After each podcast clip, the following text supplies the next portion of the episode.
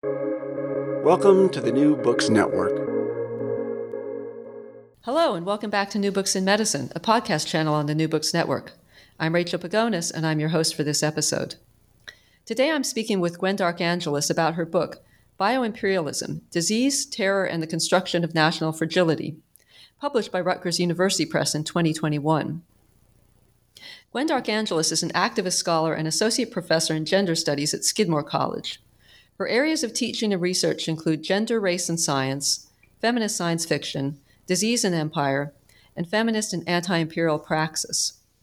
In addition to her published work, she is involved in community engagement projects in Asian American justice and health justice, and blogs on topics of science justice.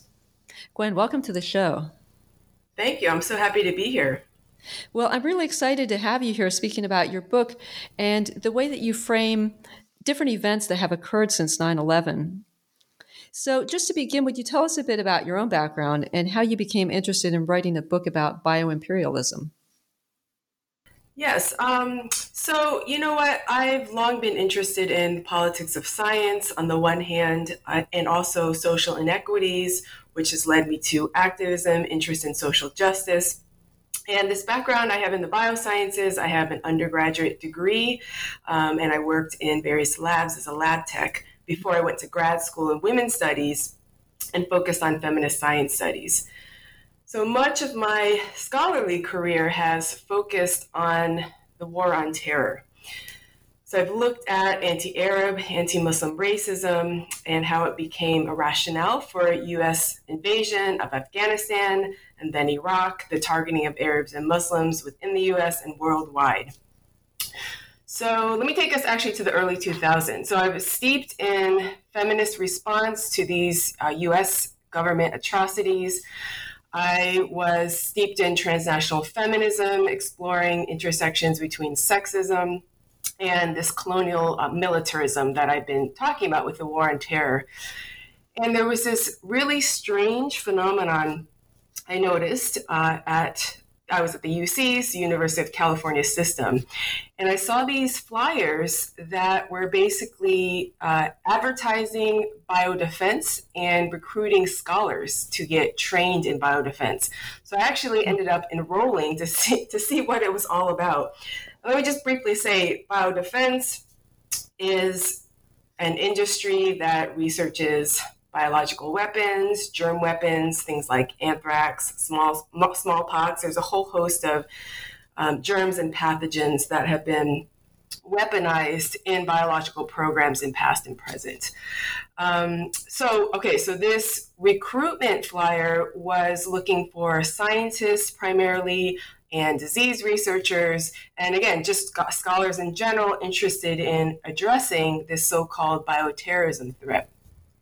So, as I said, I enroll and I start seeing that there is this biodefense arm of the war on terror. And it led me to the research that culminated in several articles and then this book.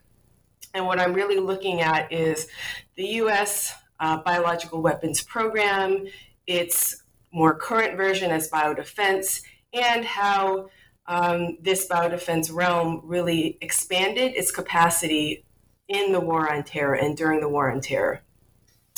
And as another piece of that, um, disease researchers and public health also get enlisted into this biodefense arm of the war on terror that I'll, I'll talk about um, a bit later. And I, yeah, that's really the nutshell of how I got into this topic in general. It's been a bit over a decade. Um, and uh, yeah, I moved on to some other projects, but that's that's how I got into that. Uh, wow, really interesting how you managed to incorporate all of your interests there um, oh, into oh, yeah. this. And so, just so everyone is clear, what is bioimperialism, and where did the idea originate? Great question. Okay, so let me just briefly say I am looking at the following aspects of bioimperialism, and then I'll get into more of what it is. So I'm looking at, as I said, US biodefense, the disease research industry, and then public health at large. So I'm putting this within this framework, which, in simple terms, bioimperialism describes the way global powers like the United States control and extract biological resources around the world. So typically, when scholars and activists are talking about this extraction of biological resources, they're talking about plants or more recently genetics. So some well-known examples include researchers and corporations who patent medicinal plants from abroad. Um, so neem, ayahuasca are some examples. There's also things like the Human G- Genome Diversity Project um, in the 90s. So that commodified cell lines of indigenous people, and that got a lot of attention and pushback.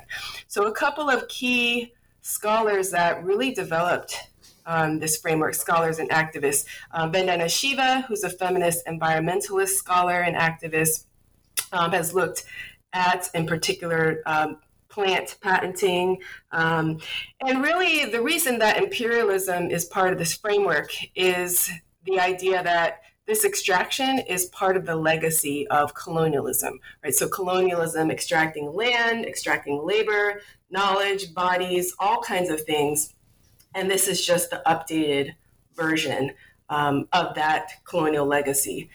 Uh, I'll also highlight that other more commonly used terms are biopiracy. So, this emphasizes piracy, right? The stealing aspect, stealing um, plants, stealing um, genetics, and then biocolonialism is another concept people use to focus on the colonial dynamics. I use bioimperialism just because I want to emphasize um, the imperial aspect, which looks more at the world system part of it.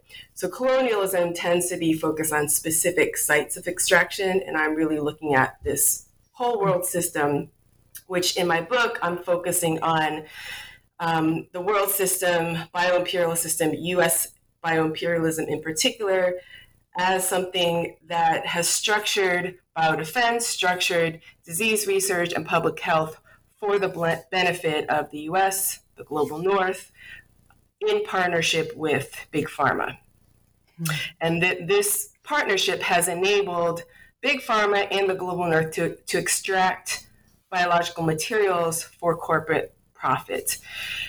So, lastly, I will say um, I'm looking at germs. So, this is not the common thing that's looked at, right? Plants and genetics is more clearly um, seen as a biological entity, a resource that you'd want to extract, you want to use, could get you um, profit, could get you a lot of benefits. So, germs you know, are, are, really different because our idea generally is that we want to eradicate germs, right? We don't want germs. So it's hard to see them as a resource. However, I'm looking at them as a resource for two reasons. So, one, I already mentioned that germs are the entities that can be made into bioweapons. So, bioweapons increase biowarfare arsenal, increase um, military power. So, the US biodefense program essentially increases and enhances US empire. And then, secondly, germs are the basis for the antivirals, the treatments, the vaccines, the antibiotics that are produced from them. And this is both for health benefit, but also Big Pharma makes quite a lot of money from the treatments it develops from the basic material of germs. So that's really um, that's really the whole story of, of how I'm using bioimperialism, where it came from, and why I'm using it to focus on germs in particular. And of course, this seems really timely um, because of the pandemic, but it also seems like it's been really timely for a while. And the period you begin with uh, 9 uh, 11, right after 9 11. And the book be- opens with a recollection of the so called anthrax attacks. And that was when a, a spate of letters carrying anthrax spores were sent to news organizations and some senators' offices in the days following 9 11. And I myself remember so well following the story. I was reading about it in the newspapers as the FBI was seeking the culprit. How does the story illustrate your themes? Yes. Um, so, as you said, it um, was a spate of spores being sent to uh, Congress, congressional reps, and some news media. So I just want to say, first of all, that there were five deaths and 17 injuries um, from folks that ended up inhaling those spores. Hmm. Um, but because it followed September 11 and the Al Qaeda attacks on World, World Trade Center and the Pentagon, it got immediately put into this framework um, of bioterrorism, right, and labeled as a bioterrorism attack. So anything that's put into this category of terrorism, in this case bioterrorism, it's really not a neutral label. Um, it's a security label. The, the concept of terrorism itself evolves from the, uh, the end of the Cold War context. So this is the period in the 90s where the US actually becomes the sole global superpower, right? So the fall of this the former Soviet Union, the US is left, becomes a global super superpower and then starts putting its attention onto these what are actually smaller threats. So not from nations, but these groups, these networks that are then um, put into this framework of, of, terrorism.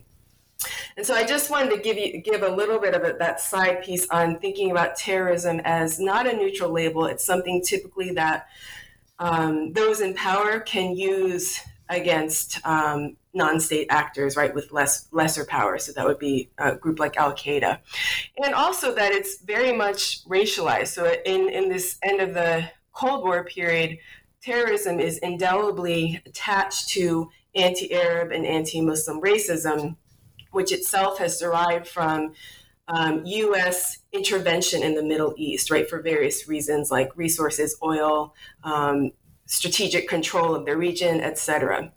So, um, long story short, labeling the anthrax mailings as a bioterror attack invokes this huge uh, war on terror type of framework, um, which is tied to racism and imperialism in the Middle East. Okay, so with that background, what actually happened was the FBI um, investigating the source of the anthrax within months um, traced it to US labs. So despite right this this racialized terror um, discourse, the anthrax came from U.S. labs, and they had found this because the the particular strain used um, was traced to Fort Detrick. This is our big biodefense lab. This is where scientists are doing germ warfare research uh, for the U.S. government, and then they trace the anthrax strain source to this flask that is in the lab of this biodefense scientist, Bruce Ivins. Um, so, Bruce Ivins is um, white, he's male, he's a government scientist. And I say all of that to say he completely confounded and con- contradicted the dominant ideas about who uses uh, germ weapons, right? So, you have um, a white man, and then you have a government scientist who's doing biodefense research. Biodefense research, presumably, is to protect the US nation. Um, it's not for the scientists to use against, right, within the nation. So, all of these kind of um, things that really contradict dominant ideas about terrorism and about who is safe and who is unsafe, who's a threat, who's not.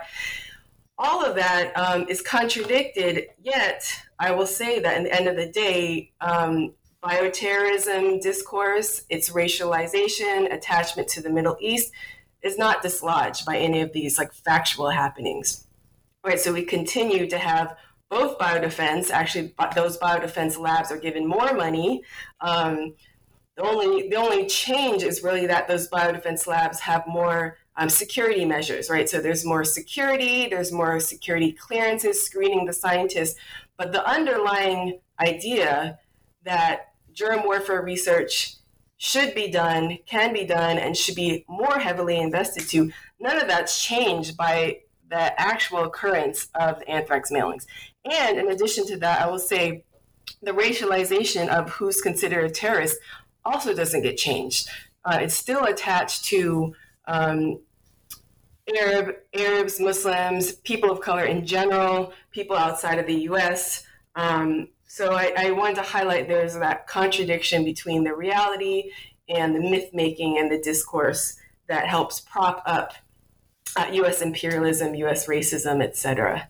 Hmm. Yeah, and of course we have a number of other cases of domestic terrorism, um, not necessarily to do with bioterrorism, but so in chapter Let me one, say something about that. yeah, yeah, go mind. on You know, so so there's been this debate around whether these uh, basically white supremacists, right, men usually are um, should be categorized as domestic terrorism, right? On the one hand, um, there's a way in which uh, we want to highlight that uh, this spate, right, of white supremacists, um, predominantly white men doing all this violence, gun violence, etc., that we want to highlight it through this rhetoric of terrorism, right? That's a way to show that this is a real problem.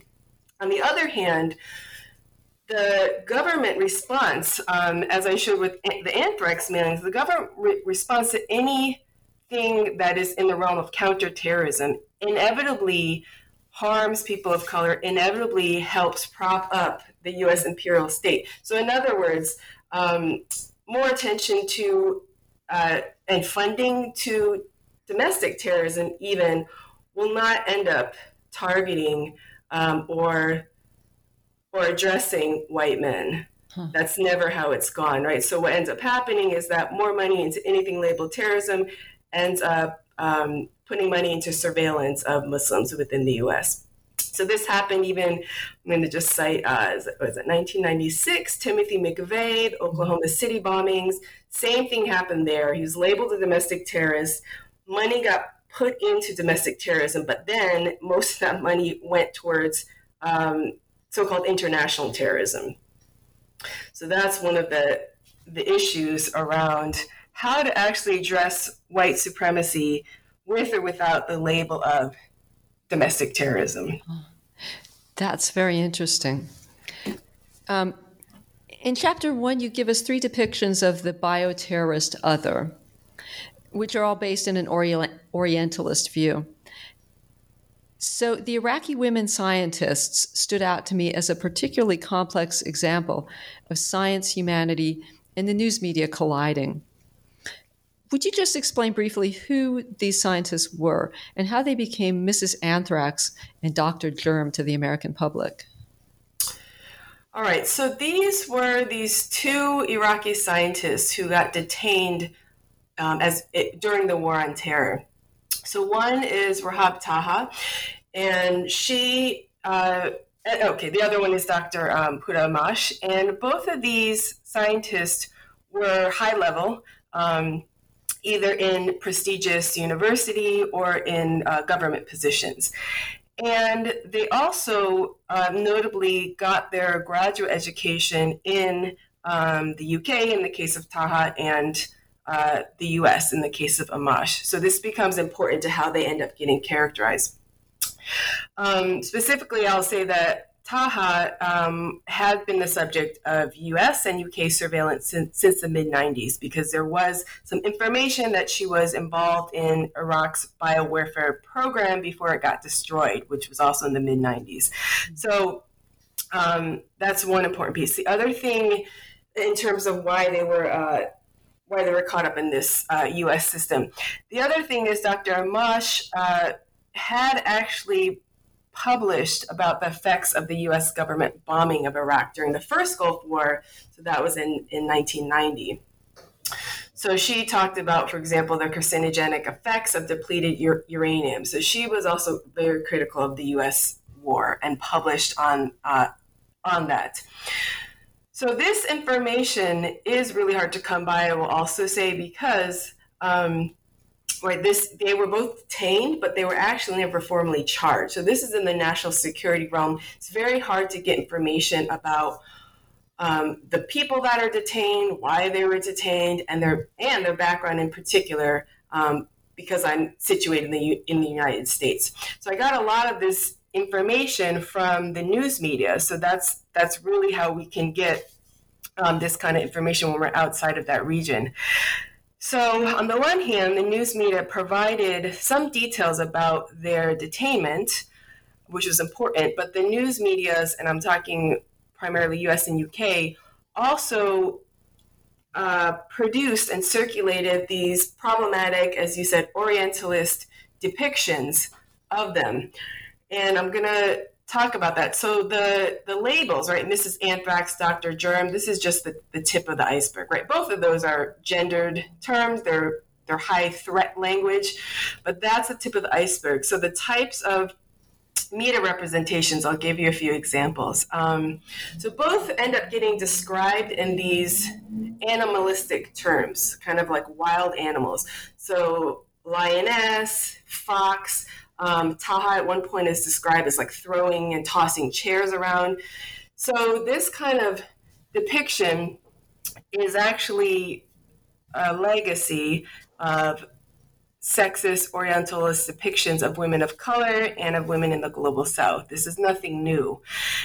But I will emphasize that because they're both Arab women, there's an interesting twist to the way that they're portrayed and the way it might be received by readers. So, because the dominant portrayal of Arab women is as these very passive, um, victimized type of women, the, there's a weird twist, I would say, on showing and depicting Arab women as empowered, or in this case, as very dangerous, ends up jarring um, people that are steeped in these expectations, right? These Western expectations of like a passive Arab woman. So then Taha and Amash would seem all the more threatening and, and strange, right, for being um, portrayed as these very vocal, wild type animalistic depictions. So that adds to the way they're seen as threatening. Um, and then, secondarily, there were specific uh, depictions of them as these type of third world scientists, I will call them. So there's again a larger, older discourse um, from uh, Western writing that depicts scientists in the global South as backward, um, and trying to catch up with the West. So that's a very common portrayal. In this particular depiction, Taha and Amash are portrayed as actually very technologically capable because they were both trained in the US and UK. So because they're trained in the West, they're depicted as very, very technologically capable, but they're also portrayed as morally backward. And this is part of the colonial depictions. So they there's these quotes that describe Taha, for example, as nationalistic, Western educated, but also willing to violate international norms and scientific ethics. So these very clear um, combining of technology expertise with these older ideas of a backward global South woman. So you have this, again, in the realm of the war and terror um, viewpoint, this very dangerous person. So this is all happening um, while, as I, they're detained for two and a half years and they're never even formally charged. But you have a the things that happened to them, right? The harm that they endured, without us knowing exactly, right? Any without due process, basically. Um, so caught up in the war and terror, and then you have this perpetuation of, on the one hand, bioterrorism, but in the form of these um, women, Arab women, who are both scientists, capable scientists, and terrorists. So you have this threat specter that's being advanced through these media depictions. Hmm. So that presented a lot, you know, a lot of tropes all caught up together. And I imagine that that is a lot for Western minds kind of infused with ingrained Orientalist prejudice to grapple with.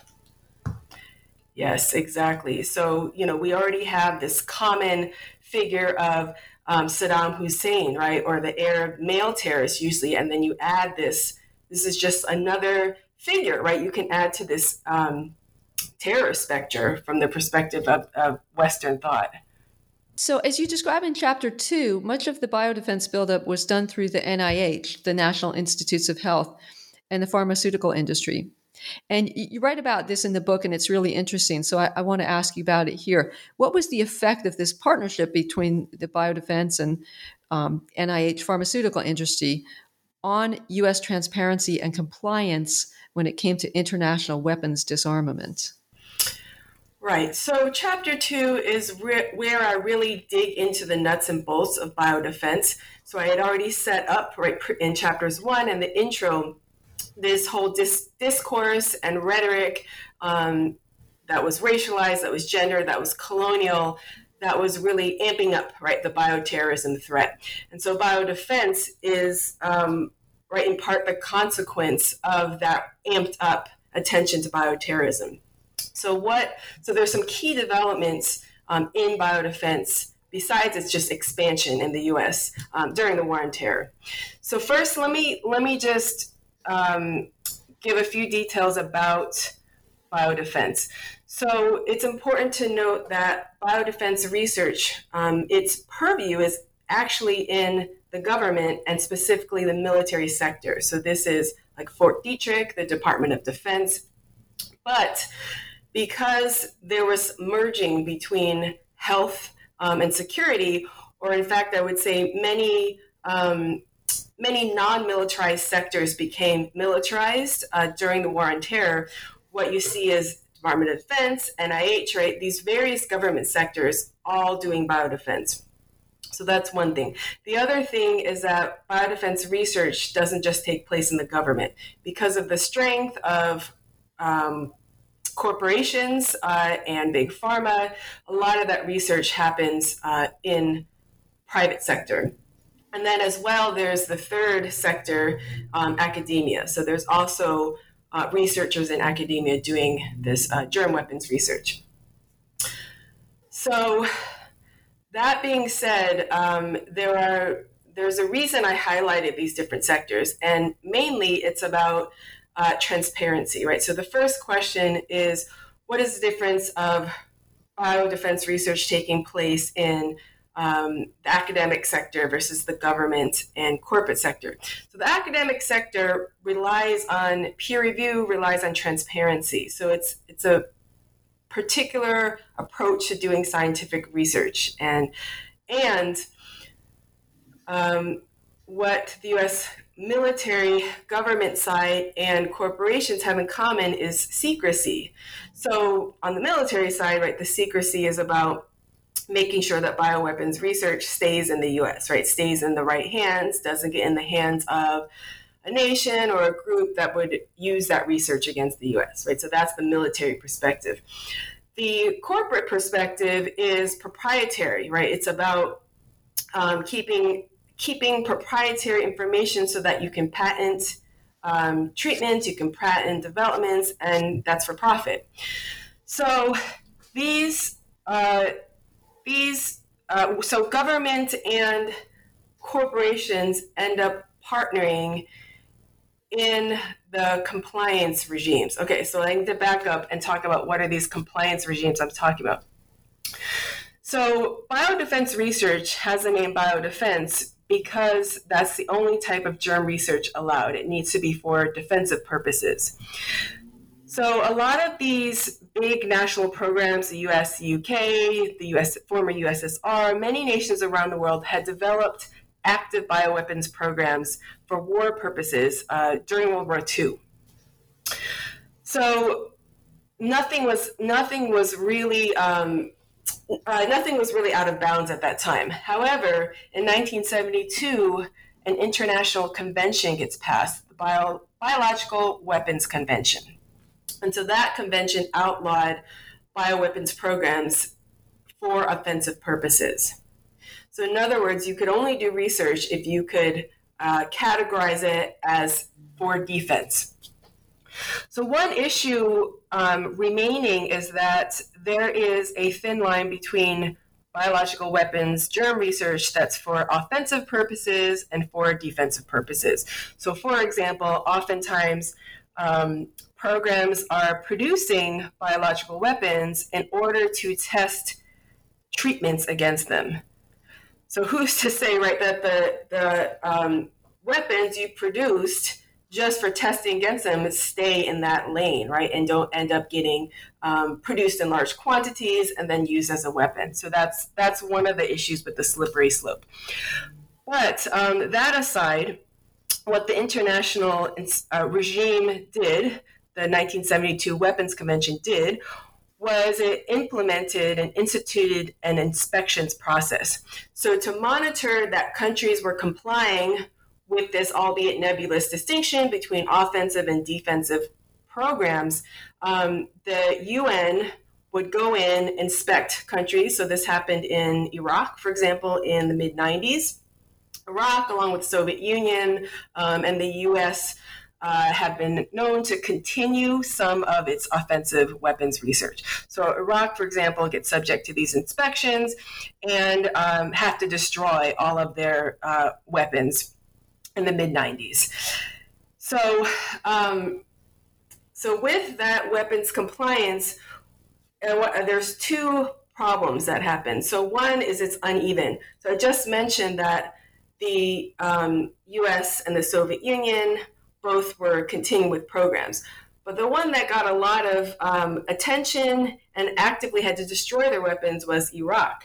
And that is because Iraq doesn't have a lot of world, uh, global power. So the U.S. has been um, has many allegations from outside the U.S. and within that it's violated um, the offensive weapons ban more than once, and it's never been inspected. Right. So that's part of the problem with these international inspections regimes. Secondly, addressing the question you were asking, right, what is this partnership um, between pharma and government? So what what also has happened with the U.S. Um, is that it, it, has allowed big pharma's interests in maintaining secrecies in lab to influence um, U.S. policy and approach to the international weapons inspection regimes.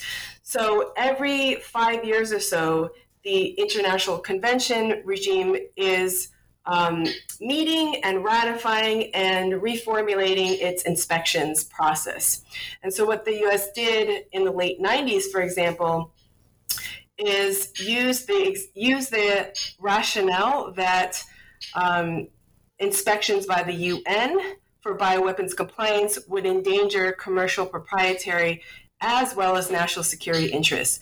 So, in other words, the US was pitching a position to weaken the UN inspections regime on the basis that not only national security interests would be at, at risk, but also um, commercial proprietary interests would also be at risk from uh, these weapons inspections.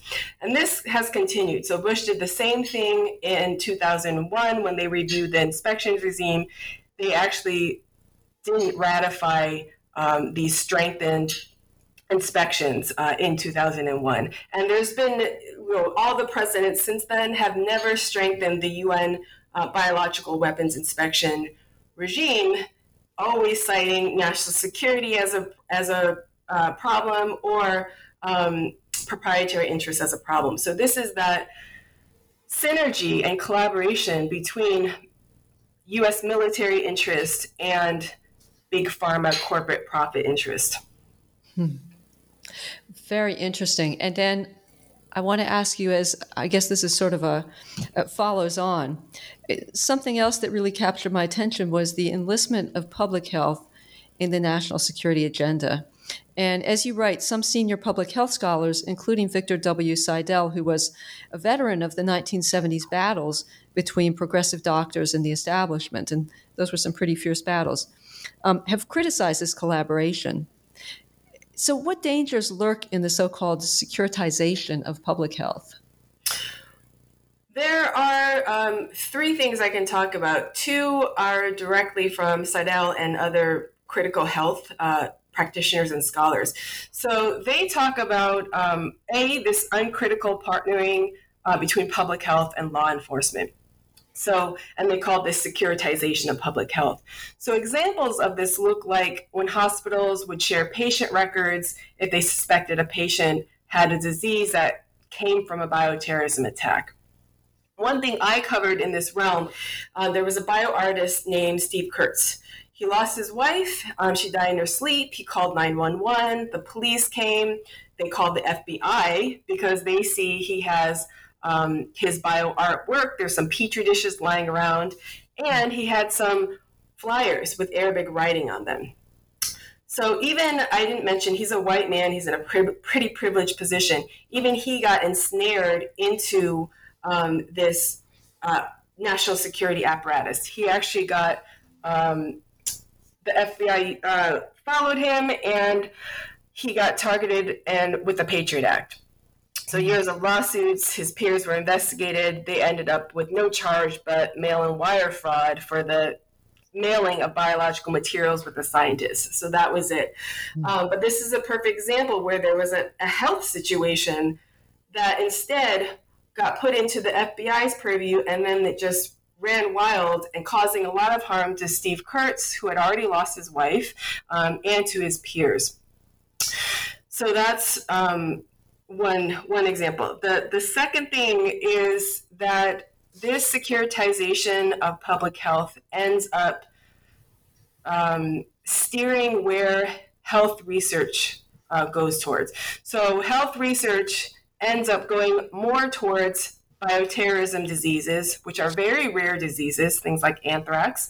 So funding goes that way. Um, scientists follow that funding, and then that detracts from the research and the funding behind chronic, widespread, common diseases, HIV, TB, um, and just uh, healthcare in general. Um, and then the third thing around the securitization of public health that I focus on in particular is this enlistment of healthcare workers into biodefense. And I had focused on this particular um, program, very, very uh, sucked up a lot of money, the smallpox vaccination program in 2002. So this vaccine program asked uh, healthcare workers who were both abroad but also within the United States, so the civilian healthcare workers, to get vaccinated against smallpox. So the idea, the justification was get vaccinated against smallpox in case there's a smallpox bioweapons attack. So the problem with this is that smallpox doesn't even exist as a disease anymore. It's actually this great example of a global health effort to eradicate disease. It's one of two infectious diseases that has been eradicated, and, and this is since uh, 1980. So, why would they have this program? Um, it was part of, again, this bioterrorism scare. This is 2002. The US is um, getting ready to invade Iraq. There's a lot of propaganda, which we now know was um, false around Iraq having uh, weapons of mass destruction, including bioweapons, which it didn't have any of that. As I mentioned, the the program was destroyed in the 1990s through the UN inspection. Um, and President Bush at the time even said there's no evidence of a smallpox. Um, there's no evidence of smallpox weaponry, but we need to prepare anyway. Actually, his exact words was, quote, prudent to prepare, end quote right? So this is a real um, futuristic type of public health endeavor. So because of that, um, uh, so because of that, there was also a lot of re- uh, rightfully a lot of resistance to this particular vaccination program. Mm-hmm. Um, but the other problem is a lot of resources again get get pushed into what was really a waste of um, resources into uh, an unknown threat, a speculated threat against smallpox that didn't exist. When again, we have all of these diseases and healthcare problems that we really need to put our healthcare focus on. Hmm.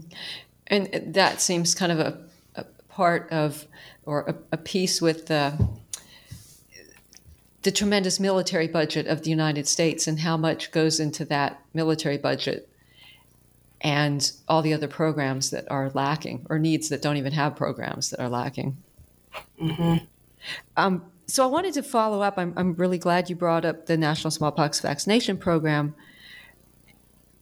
and the, the nurses' protest against being vaccinated, um, which, as you say, was partly for anti imperialist reasons. But, and you're careful in the book to distinguish between this and the phenomena of anti vaxxers that we've seen recently. But I wonder, I do wonder if you see any connection to dissent, including from health workers, against the COVID 19 vaccines.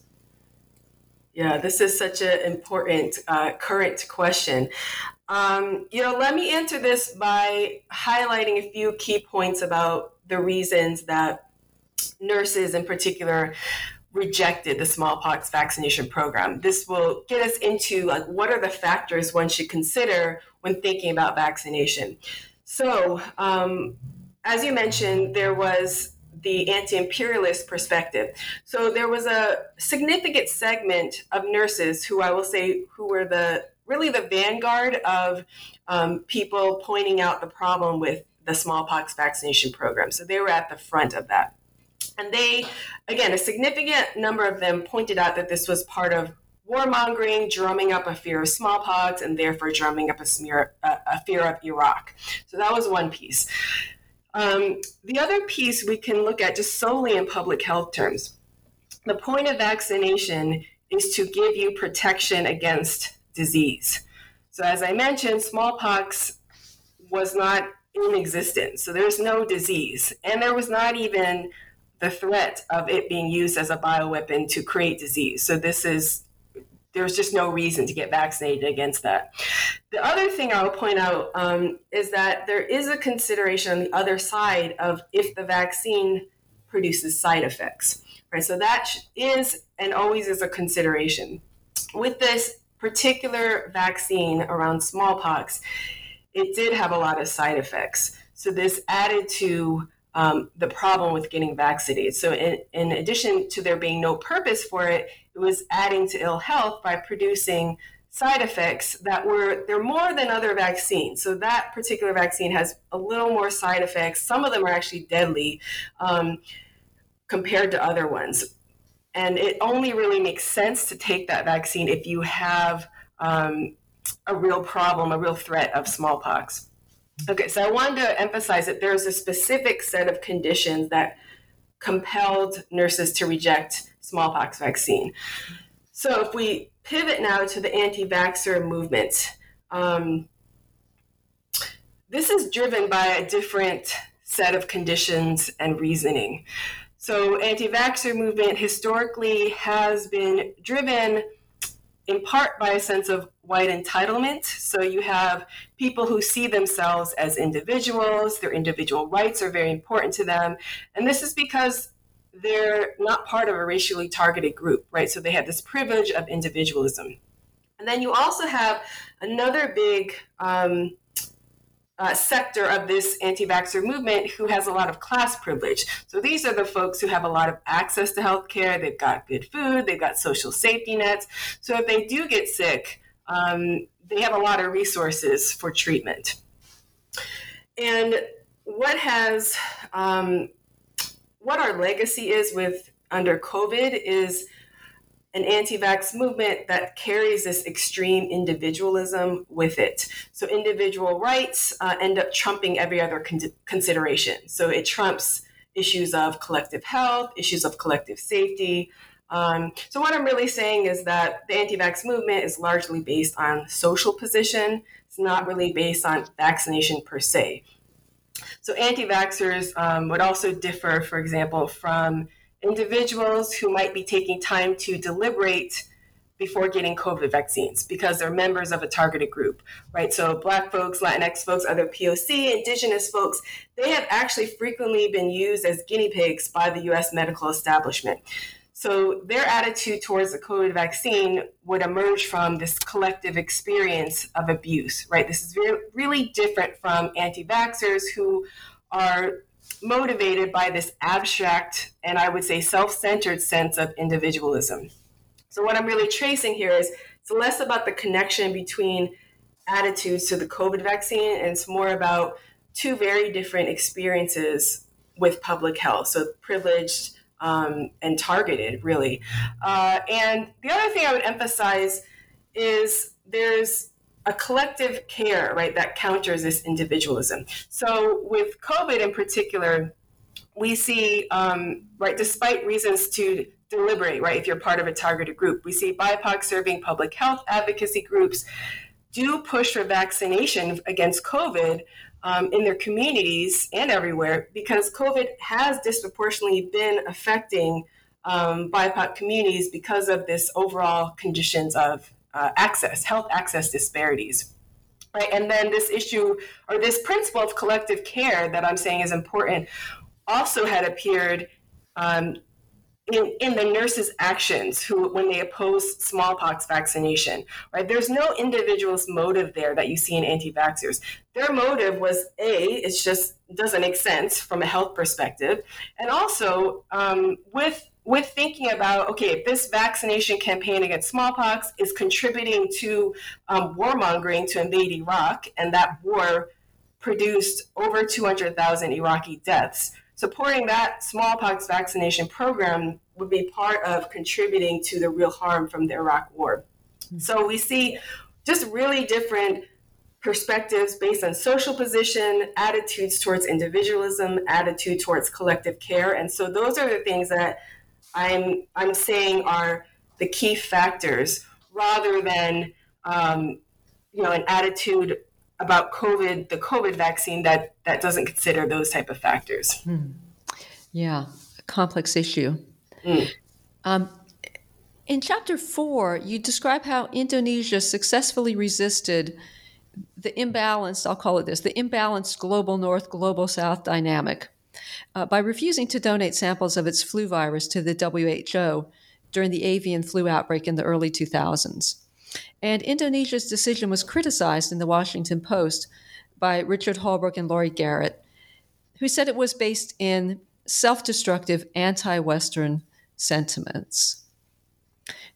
Now, that response perhaps says more about the US than it does about Indonesia. Uh, that's the sense I get from reading your book. So I want to ask you what does it tell us about the US or the US as bioimperialist? And what hopes does Indonesia's response give towards a new global dynamic? Well, for the first part, what it tells us about the US, it tells us that the US, along with the global north in general, expect their interests to be first. Um, and it tells us that international bodies, including the World Health Organization, because it was actually set up by Europe um, and is heavily influenced by the US, um, that these are all geared towards protecting uh, the global north over the global south. And what I cover in chapter four is how this dynamic was reflected in the World Health Organization's flu sharing system. So before COVID, we had we've had flu pandemics, and these are pandemic strains of flu. Um, they're not the seasonal flu that we've encountered, um, but these pandemic strains they have killed millions. They're they're very very serious. So a lot of attention before COVID was focused on them.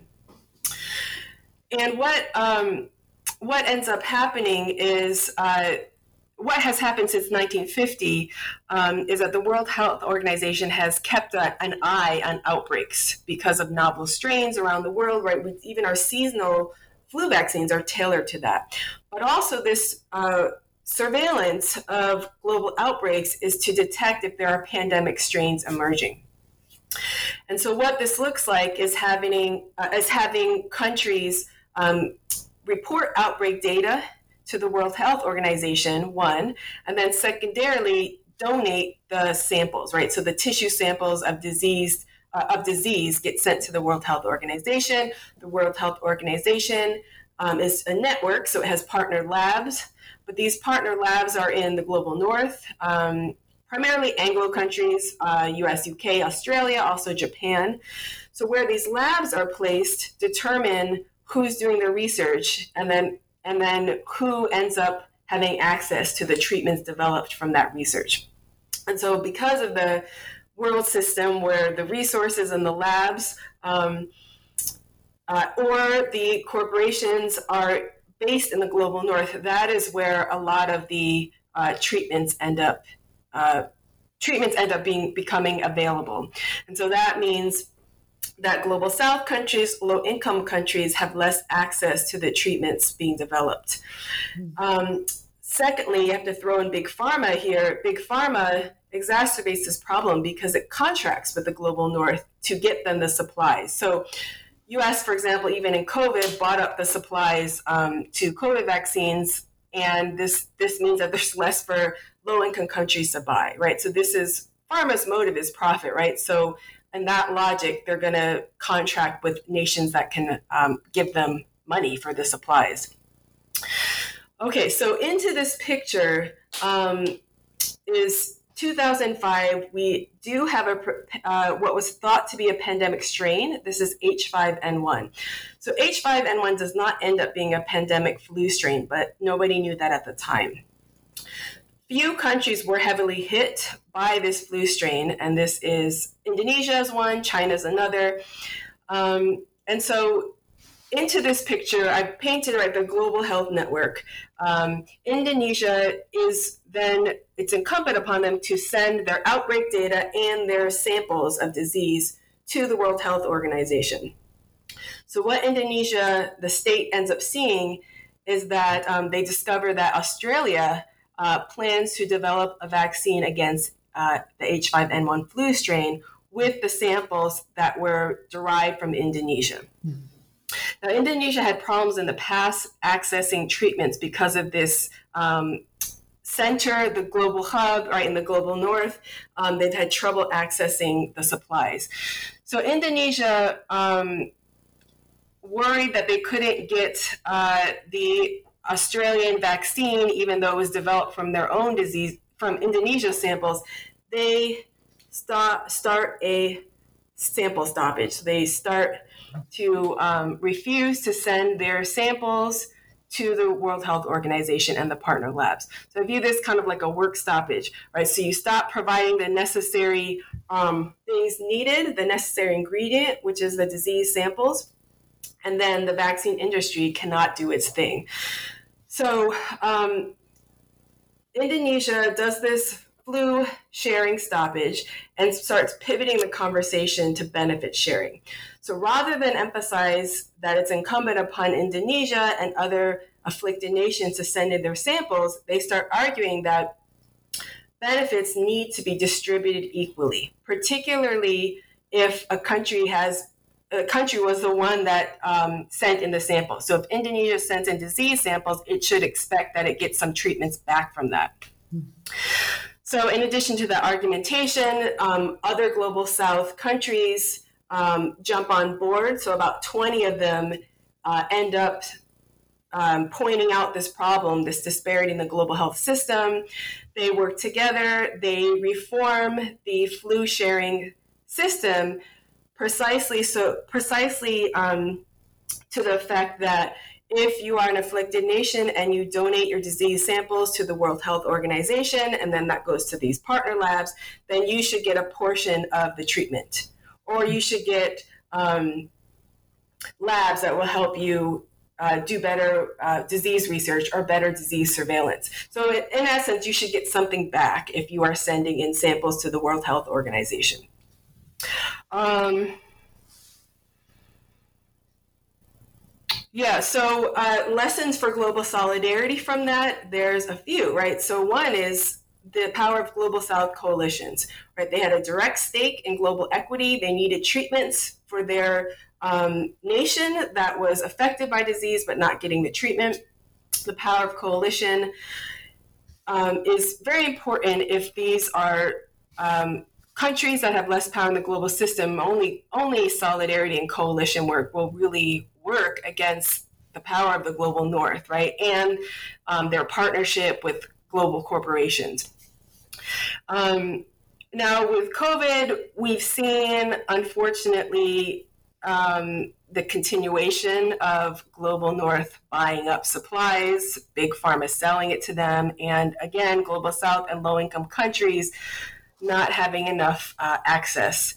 But um, I will say at least we had this example around pandemic flu uh, that that showed that coalition can work. And also, I will say those were state-led endeavors, right? Indonesia partnered on a state level with other global South countries, but we have social movements, we have advocacy groups um, who are representing not just global South interests, but also um, issues of marginalized people, whether they're um, in the US or in Indonesia or another country. So that movement from people's movements also have a lot of potential to reshape this global north, global south disparity, the power of big pharma, sometimes the inequities within a country.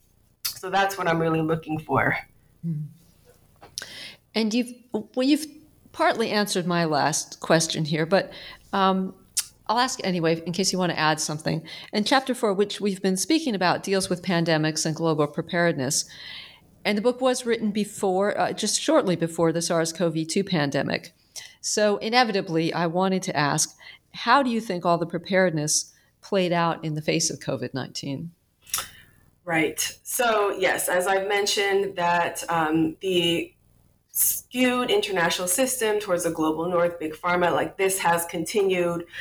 Um, we see that global north has bought up advanced contracts for vaccines and um, and that there's less access um, for COVID. We see the same thing happening with monkeypox, right? So there's mm.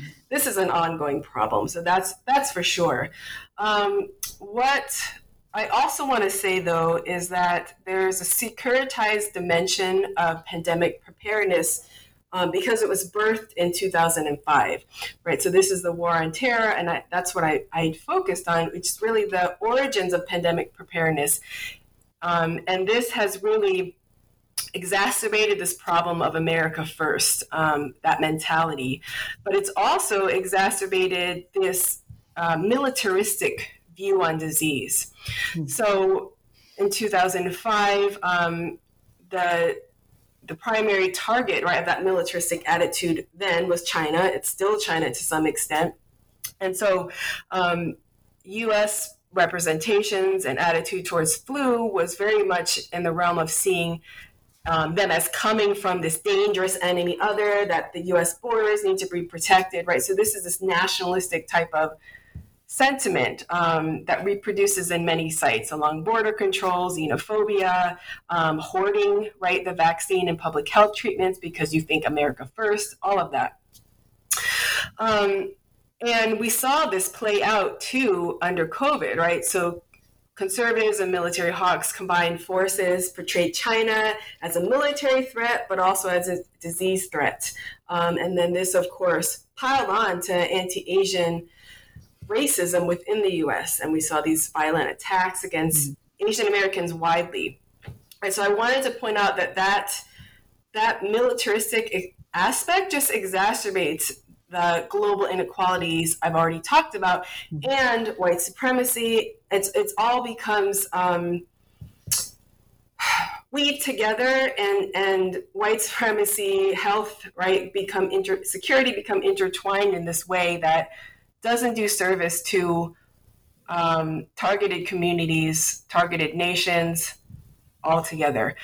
Um, and I'll say a last piece around securitization and inequity and just you know what's the alternative actually right so i would argue for more disentanglement of health from military so one of the legacies we have from bush is this merging he did right so health became under the domain of biodefense um, and what this did as i've mentioned is it ends up skewing health focus and monies and research towards these particular types of problems. So in this case, it was bioterrorism, biological warfare, and also um, some money towards pandemics. Now, the money towards pandemics is good. Um, towards bioterrorism, I would say, is less necessary. But um, what both of those things did is diverts money from common health issues, right? The chronic everyday diseases. We also just have basic health coverage gaps people do not have access to good care and facilities, right? We have a lot of inequity in our system. So all of, a lot more money and funding and attention should really go towards these everyday problems. And um, people have basic health care, basic access. Uh, it would actually stand us in very good stead for any pandemics that happen, right? So we know that, for example, um, BIPOC, low income, queer, disability communities who are already underserved, they were their health problems were exacerbated by COVID. Um, so then we had this quote unquote right, pre-existing conditions, which really just means that there are long have been long-term systemic inequities in access to care. Right, the health effects of discrimination, of social inequality, have left groups with these um, poor health outcomes. And then when something like COVID hits, that problem just becomes worse. So all this is to say, if we had better basic health care and better universal access, it would stand us in better stead in the present and in the future. Hmm. Wow. So that's really interesting to hear how biodefense is connected with health justice. Mm-hmm. Um, well, Gwen, we've taken up a lot of your time today, but I do want to ask you about what you're working on next because I know that it is something that's really interesting. Oh, thanks for asking. Yes. Um, so, my new project is focused on Chinese medicine as it serves health justice, actually. So there are really two points here. So one is that in addition to right, the issues I was talking about before with big pharma, right, profit or and military interest, we also have this thing called bio, biomedical hegemony. So this means that biomedicine is the dominant system we have, at least in the U.S. And like any tradition, it has strengths and weaknesses, but um, that is what's that is the thing that's legitimated, right? That's given money. But we have a lot of other medical traditions that have a long lineage. Chinese medicine is just one of them. And they offer different strengths in the type of care that can be provided.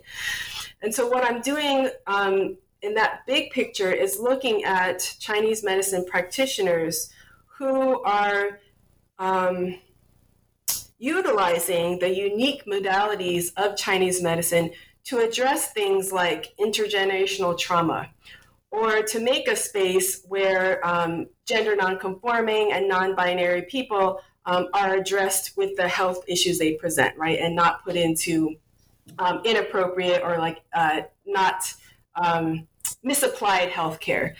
So there are these liberatory um, aspects of Chinese medicine that can um, address oppression and address things like addiction, address things like trauma um, that really have not been fully explored, um, mostly because, again, of biomedical hegemony within the US. So that, that is my new project. Well, that is absolutely fascinating, and I can't wait to read it and um, have you back on here to talk about it. All right, great. Anytime. So, um, Gwen, thank you so much for this. I want to remind everyone the book is Bioimperialism Disease, Terror, and the Construction of National Fragility by Gwen D'Arcangelis. Um, and thanks again, Gwen, for coming on to the show. And thank you again for having me.